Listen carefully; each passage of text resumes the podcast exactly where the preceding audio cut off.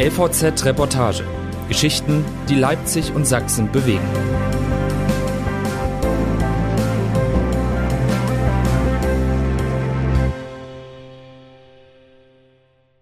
Wohnen im Wahlkampf. Ein Thema, das Sachsen spaltet. Mietendeckel, Mietbremse, Mietpause. Im Bundestagswahlkampf stürzen sich die Parteien links der CDU auf den Wohnungsmarkt. Doch mit solchen Eingriffen würden die Probleme nur verschlimmert, protestieren Sachsens Vermieter. Die Fehler der Politik drohten den Freistaat zu zerreißen. Von Jens Rometsch. Ein gut geworfener Federhandschuh hätte kaum schärfere Reaktionen hervorrufen können. Im Juni kündigte die sächsische Staatsregierung an, dass ab Januar 2022 in Leipzig und in Dresden eine Mietpreisbremse gelten soll. Alle fünf großen Verbände der Wohnungswirtschaft im Freistaat protestierten sofort dagegen, in ungewöhnlich harschem Ton. Die Bremse sei von Seiten der SPD und der Grünen aus rein wahltaktischen ideologischen Gründen forciert, hieß es in einer gemeinsamen Erklärung, die fast verzweifelt klang. Entscheidungen dürfen nicht entgegen einer klaren Faktenlage getroffen werden, kritisierten die Verbände und kündigten juristische Schritte an. Man sehe darin die Aufkündigung einer seit Jahren auf Zahlen und Fakten basierten Zusammenarbeit. Nun repräsentieren die fünf Verbände keine wild gewordenen Haudegen. Ihre Mitglieder sind fast alle Wohnungsgenossenschaften, kirchlichen und kommunalen Vermieter, auch ein großer Teil der privaten Hauseigentümer in Sachsen. Wer verstehen will, warum sie jetzt auf die Barrikaden gehen, der könnte mal nach Johann Georgenstadt fahren. Die Kleinstadt im Erzgebirge zählte zur Wende 10.000 Einwohner. Heute sind es 3.900. Und bei der kommunalen Wohnbau GmbH erzählt der technische Leiter Olaf Bayer, dass auch zwei seiner drei Kinder längst in Leipzig leben. Mein Junge ist Schiedsrichter bei RB. Im Rathaus von Johann Georgenstadt hängt eine lange Bildergalerie von Gebäuden, die es nicht mehr gibt. Das Kulturhaus Karl Marx, frühere Fabriken, sogar sanierte Wohnhäuser in der Steigerstraße. Wo einst das Kaufhaus stand, stehen heute Tourismusikonen. Ein riesiger Schwibbogen aus Edelstahl oder die mit 25 Metern höchste Weihnachtspyramide der Welt. Bürgermeister Holger Haschek, SPD, erzählt, dass schon 2000 Wohnungen abgerissen wurden. Doch noch immer seien bei der hochverschuldeten kommunalen Wohnungsgesellschaft rund 300 der 800 Wohnungen leer. Bis 2025 sollen deshalb weitere 213 wegkommen. Sie verursachen nur Kosten, stören das Ortsbild. Immerhin besserte sich die Lage in den letzten zwei bis drei Jahren merklich, betont Haschek. Wir haben nicht nur Wald und Berge, sondern jetzt auch gute Arbeitsplätze in vielen Branchen zu bieten. Erstmals gab es mehr Zuzüge als Wegzüge. Jedoch gleiche der Trend das hohe Geburtendefizit nicht aus. Auf einem Teil der Abrissflächen bietet die Stadt nun Bauland für knapp 20 Euro pro Quadratmeter an. In Leipzig wäre das Zehnfache noch ein Schnäppchen. Johann Georgenstadt hat viel getan, um den Exodus zu stoppen.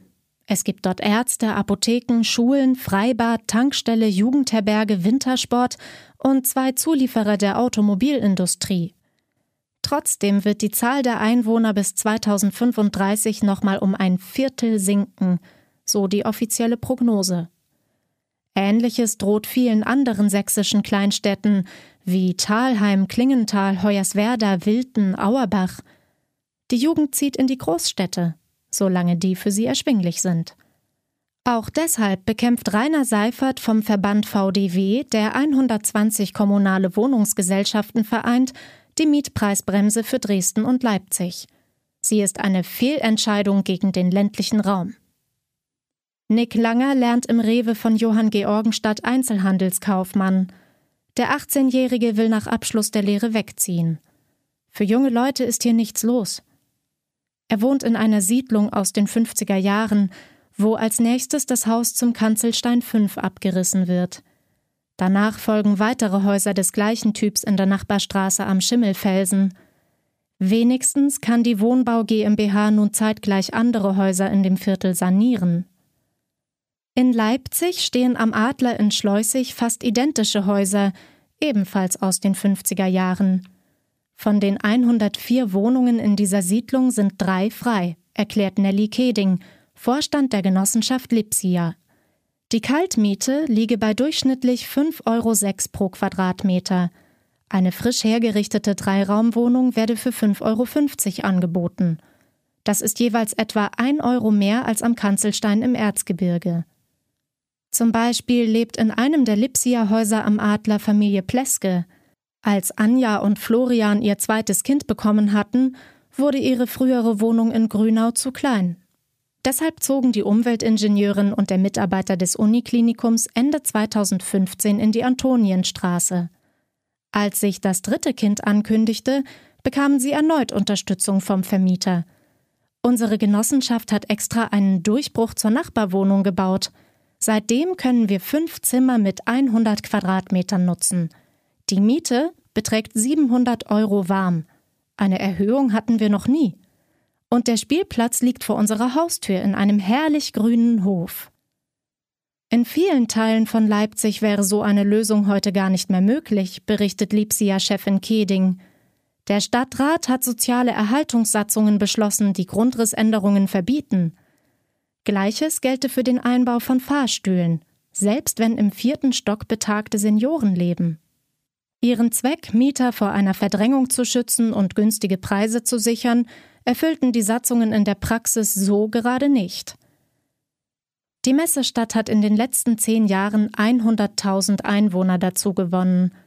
Zugleich kletterten die Kaltmieten bei den Angeboten für freie Wohnungen um 43 Prozent, der höchste Anstieg in Sachsen.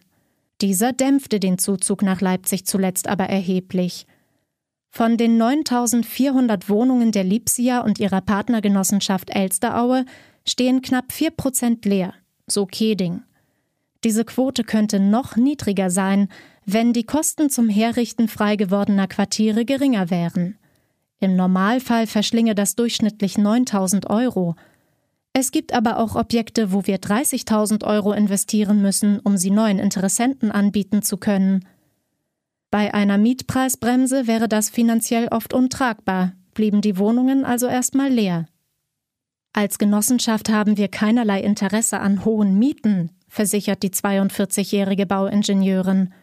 Trotzdem kommen wir nicht an explodierenden Bau- und Materialpreisen vorbei – Zumal gerade die zweite Sanierungswelle läuft für alle Häuser, die kurz nach der Wende instand gesetzt wurden. Die Politik sorge an vielen Stellen selbst dafür, dass die Wohnkosten massiv steigen. Ob energetische Sanierung, CO2-Steuer, Rauchmelder in jeder Wohnung, Salmonellentests, die Liste ist lang. So soll auch die Lipsia jetzt von Amts wegen an allen ihren Hochhäusern massive zusätzliche Brandschutzmaßnahmen ergreifen – und außerdem einen Großteil der 160 Plätze für die Wertstofftonnen umbauen, weil Leipzigs Müllfahrzeuge unter anderem nicht mehr rückwärts fahren, sondern vor Ort wenden sollen. Dazu gehören sinnvolle Dinge wie die Rauchmelder. Aber in Summe kostet es alles ein Vermögen, sagt Keding.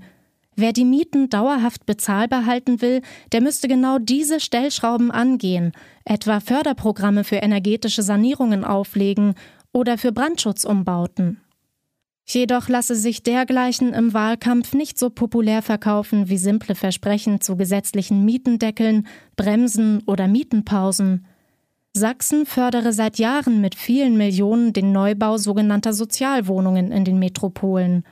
Die seien für wirklich Bedürftige zu teuer und würden oft Mitnahmeeffekte auslösen, kritisieren die Leipziger Wohnungsgenossenschaften einhellig. Vor allem aber dürften sie die Abwanderung aus dem ländlichen Raum im Freistaat wieder beflügeln. Johann Georgenstadt lässt grüßen.